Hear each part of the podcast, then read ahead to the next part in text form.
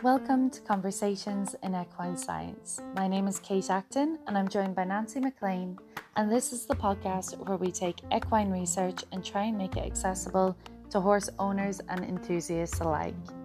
Remember that with each topic we discuss, it's important to get professional advice before implementing any of the strategies.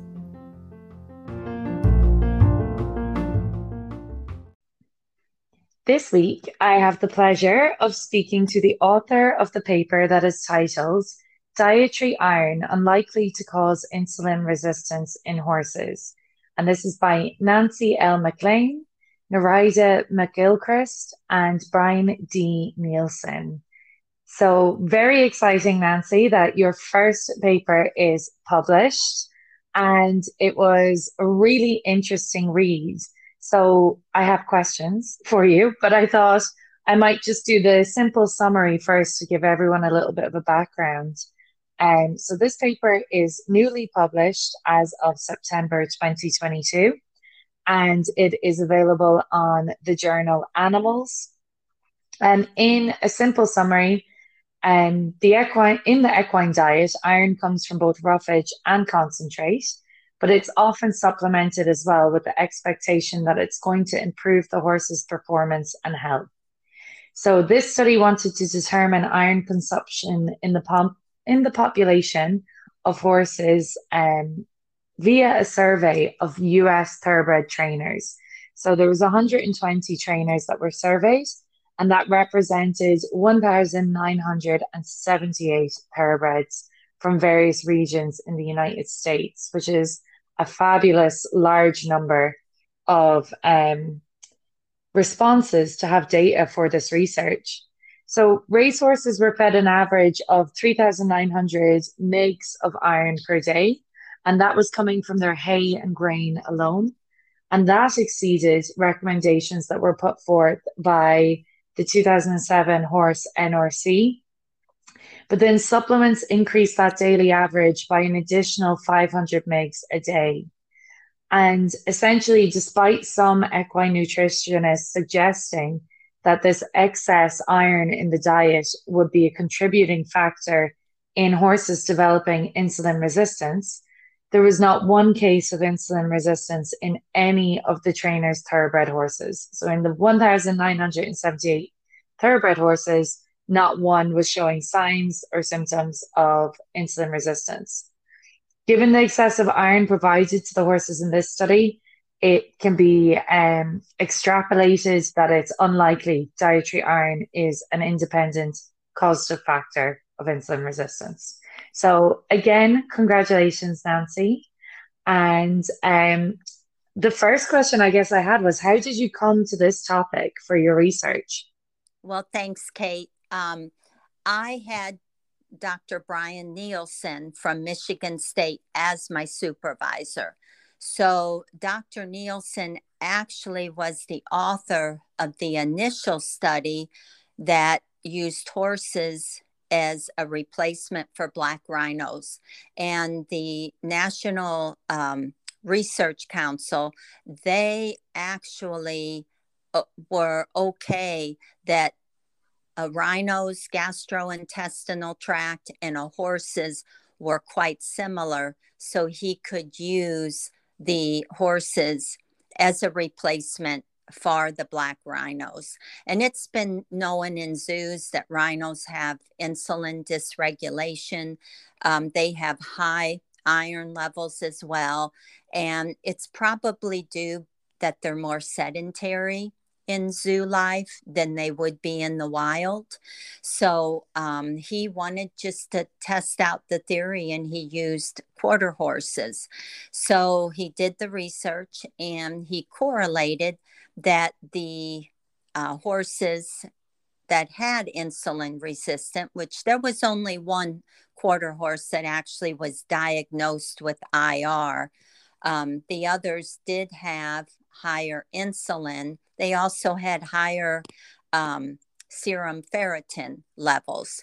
So he he thought it was due to inflammation, but some other researchers kind of took his results and uh, blamed iron for the occurrence of insulin resistance.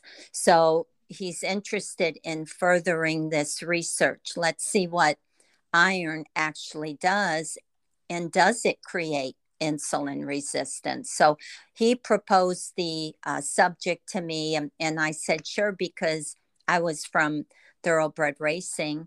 I thought, I want to, you know, I can do this research. So it worked out great because a lot of the trainers that were in the, that did the survey, I knew.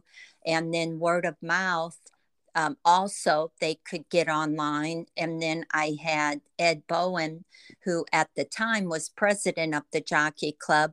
He sent my survey out to trainers that he thought would take it and kind of know what they're feeding, what the weights were, and be more specific. But we knew we couldn't make the survey too involved or people wouldn't take it. And can you tell us, Nancy, what the importance is of iron just in the general horse's diet, but then why is it traditionally supplemented in race horses? Well, in generally in the horse's diet, iron is a trace mineral, and usually um, it's ideal if they get it in small amounts. But iron is everywhere. It's in plants, it's in animals, it's in soil. And so um, its uptake is really tightly regulated in the digestive tract of horses.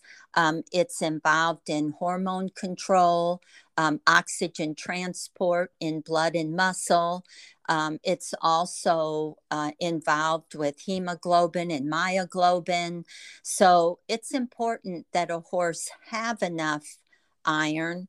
It's rare, though, that they're anemic. And so it's something that really we don't need to normally be um, consumed with about a horse not having enough iron.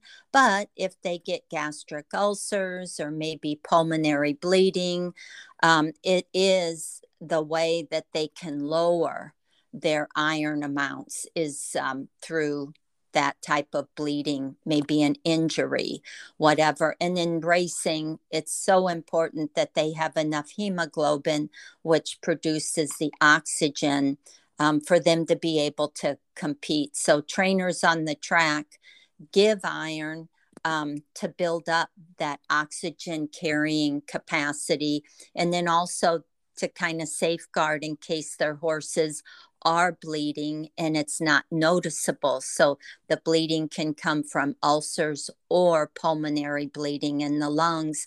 A lot of times you don't see that out their nostrils or evidence of the coughing until it gets somewhat pronounced. And from your experience on the racetrack, Nancy, like how how do trainers typically determine how much of that iron supplement to give? Well, it's usually directions. Uh, it can either be given liquid with a pump, and I've seen trainers um, just pump a couple squirts into each feed bucket. I, it's called red cell, and there's other varieties as well. And then also sometimes it can come in a pellet, so or a powder, and um, hopefully a scoop comes with it, and they measure. But same way. I've seen, you know, some grooms just pick up a handful and throw it in a bucket. So my survey covered that. You know how do you give your iron uh, if you supplement or use a vitamin do you measure or do you just average what you're doing like a handful a cupful a couple squirts or whatever? So i could go ahead and figure okay this is what they're doing and then i i figured out the iron amount and what they told me how they dispensed it and from the title, it says dietary iron is unlikely to cause insulin resistance in horses. What kinds of limitations did you come up against with this, or how could you, I suppose, go forward and do more research to confirm that it doesn't? Well, our limitations were the fact that we knew trainers are busy. They hate taking surveys. They like revealing their secrets. Um, you know, so I some of them I approached personally and talked to them about what we were trying to do and tried to engage them into, you know, this will be completely anonymous. We won't give out what you're feeding, what you're doing, and all that. And um, they ideally, if I could have done individual diets, and assessed what each of those 1,978 horses were consuming, um, that would be great. And also, this was only as fed. So, what dribbled out of their mouth, what maybe they weren't absorb- absorbing, that was not tallied. And you would have to do that with feces and urine collection. So, um, we had to do this in a way that trainers um, would comply with. You know, when horses are competing and you're talking about purse money, they don't want people in hanging diapers from the horses or doing too much. This was easy for them because they told me what they fed, and then I could take that information and decipher how much iron on average each trainer was feeding. That's a great point that when it's as fed, you know, we can't really stipulate for what's actually taken in. And my mare is really bad for quidding. And mm-hmm. like the dentist has been out there loads and he's like, it's just behavioral as far as we can see. She likes to drop it and pick it up again. Um, but yeah, you sometimes it just depends. Like she's pretty good at clearing a bucket, so she will pick it up again. But it just depends. Like if she lifts her head up over, you know, a fence or up over the wall when she's eating, like some of that gets lost. Um, and I suppose when you are thinking about getting down to the nitty gritty of it, there would be a lot to get that kind of accuracy. And these are, you know, working horses essentially. They have a job to do. They can't be in like research stalls and be performing. So I think that's a really great point. You know, that's such a limitation. Yeah. Um, but then I, I suppose like they're just not as likely to get it though either because of the work they do. Yeah, and um, you know, we did not ask for a breakdown of sex and age. Now, we did have horses that were actively racing. We had horses that are on layoff, so maybe they came up a little sore, but they're still at the track and they're still being monitored for their lameness or uh, maybe given a little time off, but it's not enough time to take them to a farm and bring them down. And then we also had retired horses in the study that the trainers were using as pony horses or mm-hmm. as companion horses. So um, we had a broad age range. However, the majority were actively racing and training thoroughbreds, probably from the age of two all the way up to the age of five or six.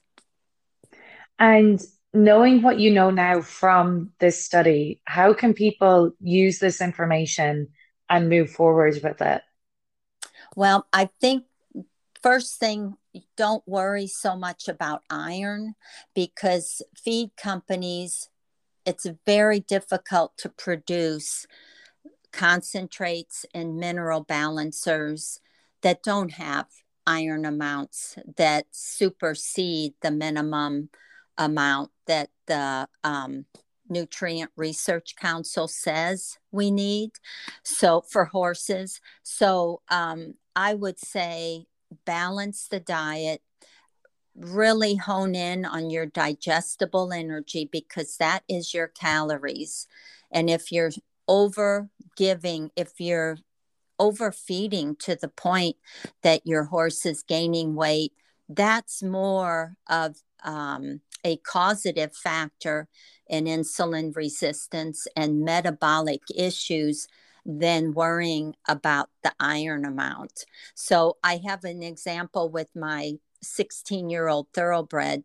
He needs a little bit higher digestible energy because he had the arytenoid tieback surgery. So he tends to maybe lose a little bit of food by coughing, or if he lifts his head up, um, you know, he may lose a little bit from his nose, even. So he has to be fed on the ground with his head below his withers. Um, so his digestible energy is at 125%, and it keeps him at a good body weight, but probably a five on the BCS scale, one through nine. However, his iron amount is a little more than what it should be. It's actually at 3,000 milligrams, and that is due to his mineral balancer. 90% of his digestible energy is from pasture and hay. So if I were to give him a concentrate, it would put him way over.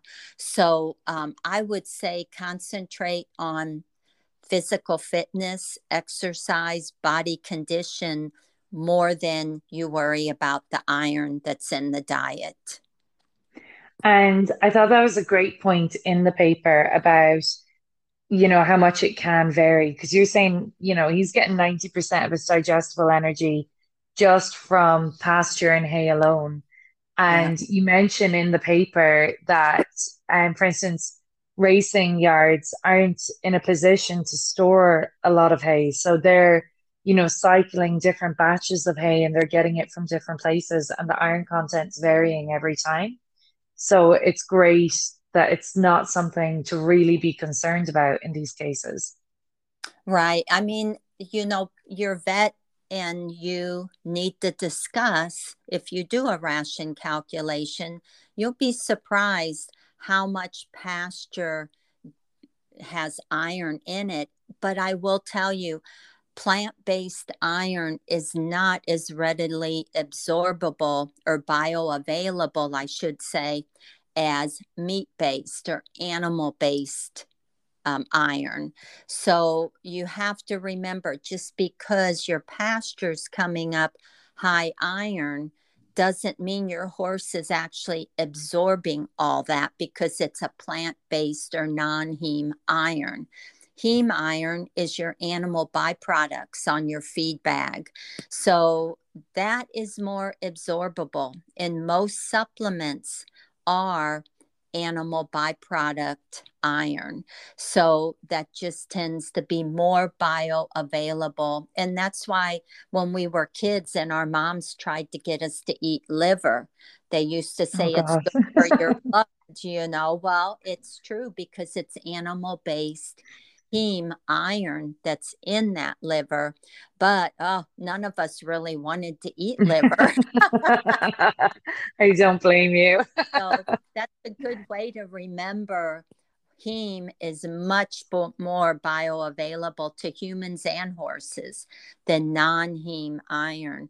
But even our hays, our hay, if you go to Equi-Analytical, we could not analyze every type of hay trainers feed because, as Kate said, there's not a lot of storage on the track. So you're getting hay from all these sources.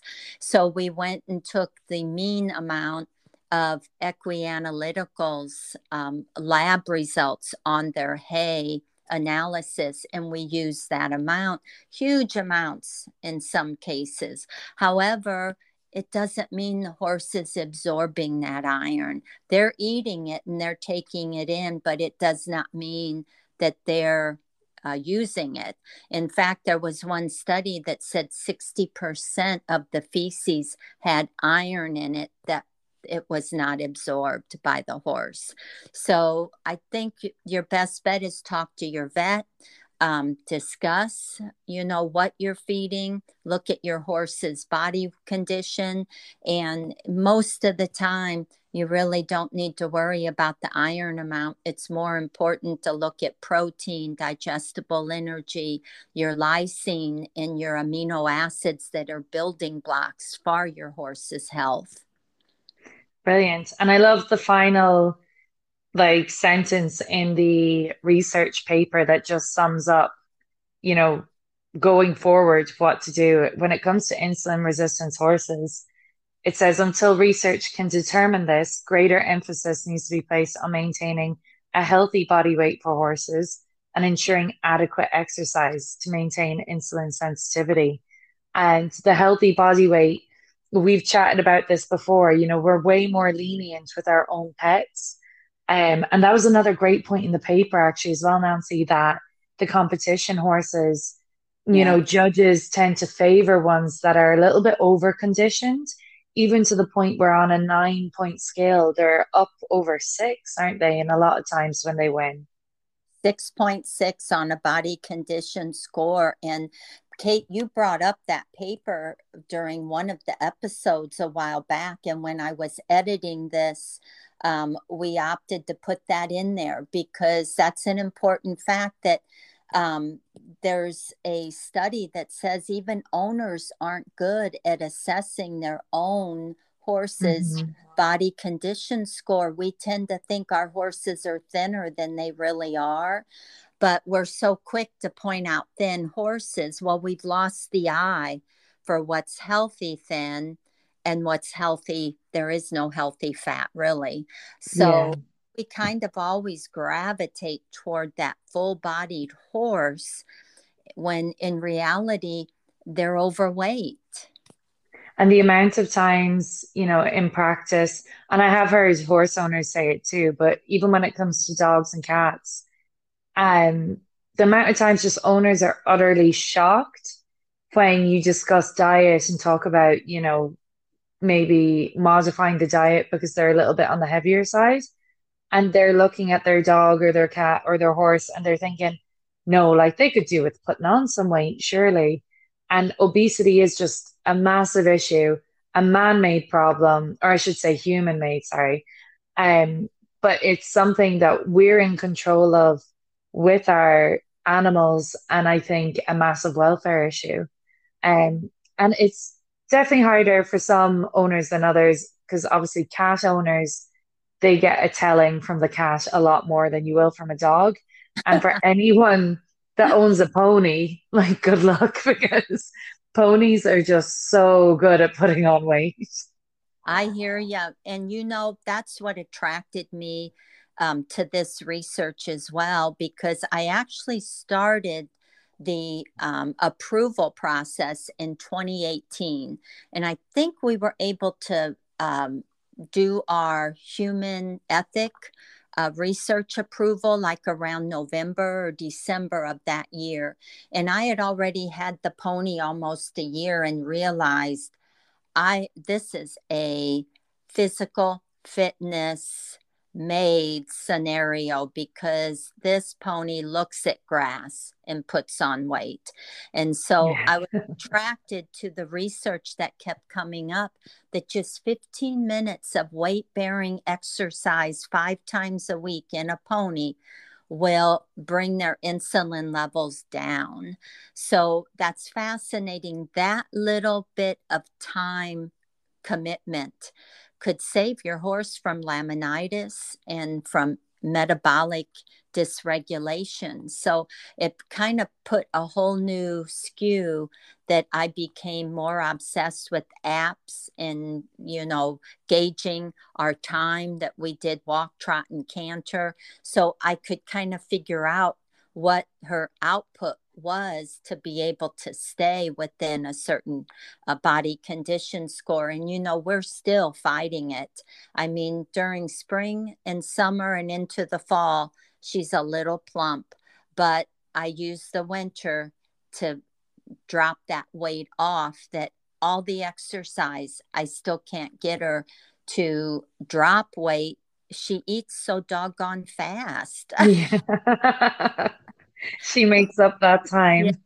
She makes up for it. And, um, you know, it's her social time too to be out with the thoroughbreds. And so, you know, genetics and metabolism and temperament in the thoroughbreds help them in this department. We know that. But there were also studies where young thoroughbreds were given high grain diets and they weren't in training or anything. And every single one of them became insulin resistant. They lost that insulin sensitivity. So I listed that one in the paper too, because people might say, well, thoroughbreds don't get insulin resistant. Well, yes, they do. It's just given the correct scenario. And most of the time, it's too many calories in and not enough out. Mm-hmm. You know, I think it's just a great, a great all-round paper, and it is open access. And I highly recommend all of our listeners um, to have a read of that because it has been, you know, a lot of blood, sweat, and tears of Nancy's that have gone into getting this research published and getting it out there. And well, it really is no easy feat. So, a massive congratulations again, Nancy. Well, um, officially an author. Very exciting. Thanks. I can't take all the credit though. Doc, Professor Nielsen took it from 9,000. I think our our limit was 9,000 words. I might be wrong. Maybe it was 10. I think it was 10. 10. Okay. So he we had to take that down from 10,000 down to I believe we're at 4600. So wow. he helped immensely in picking out cuz I went into bioavailability in the thesis. I went into types of iron. I went into so much more um, to fill out that the entire picture of iron and its processes, even how exercise affected iron amounts and hemoglobin production. So I have to credit him. He went through it with a fine tooth comb and really did a great job of telling me what areas we were going to put in this. Yeah. He makes well, it. Uh huh. Yeah, I said he made it flow. So yeah.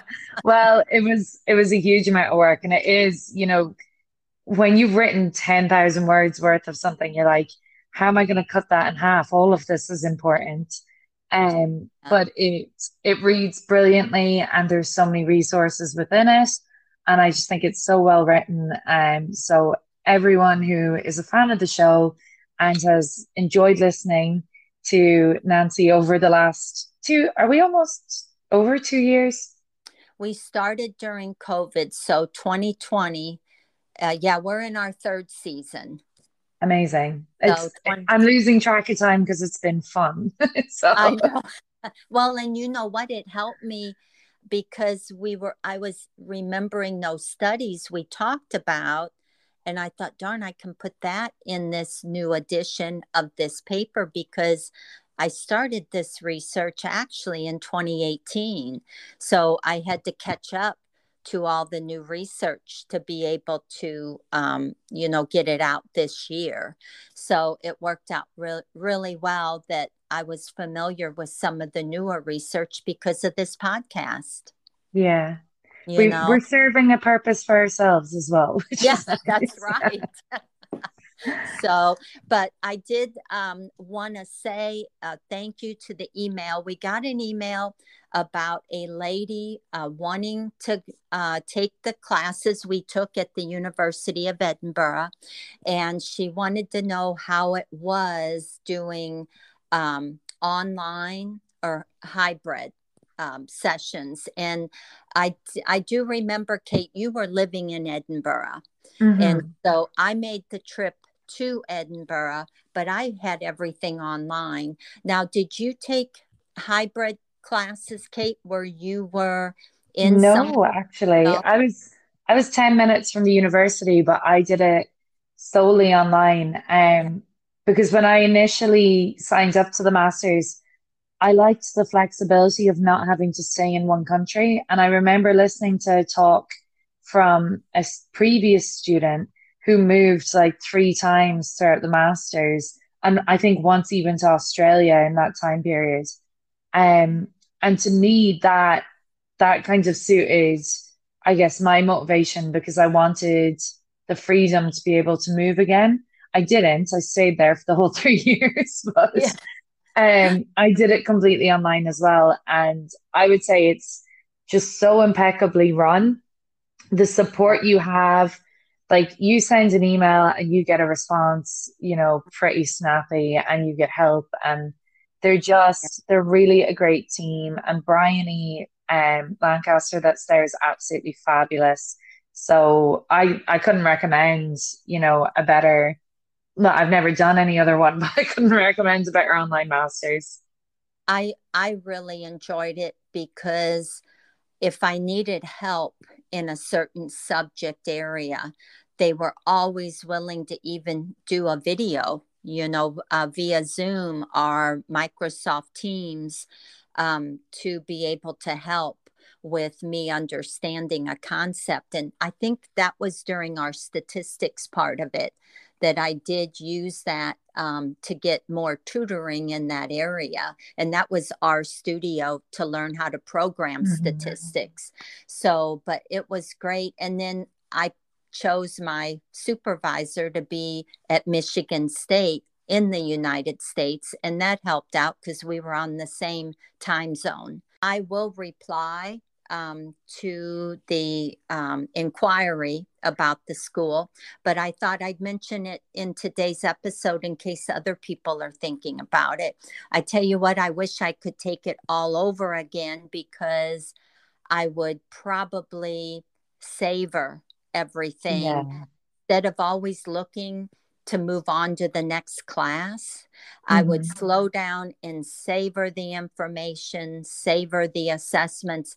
I don't think I savored it as well, Kate, as I should have. uh, I think that's true for life, though. But I think you made a great point um, because to me, you know, thought masters, there might still be the opportunities to collaborate with supervisors that aren't part of the school.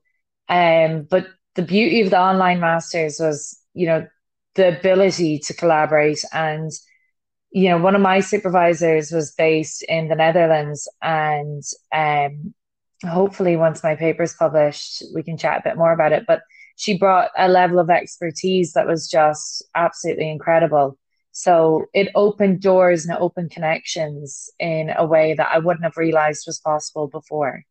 I know it was phenomenal. The whole global aspect of it is amazing. I'm Bryony was wonderful. In fact, I acknowledged her in my paper for all her support and help. And I do think the school makes the program, the people that run the program make the program what it is and um, they did a fabulous job so yeah you um, feel that at edinburgh they're proud of um, their work and they're you know proud of what the course actually represents and the opportunities that come out of it. And you really feel that Yep, yep. So, well, that's about all I had for this week. And Kate, thank you for um, the questions and uh, kind of highlighting this paper.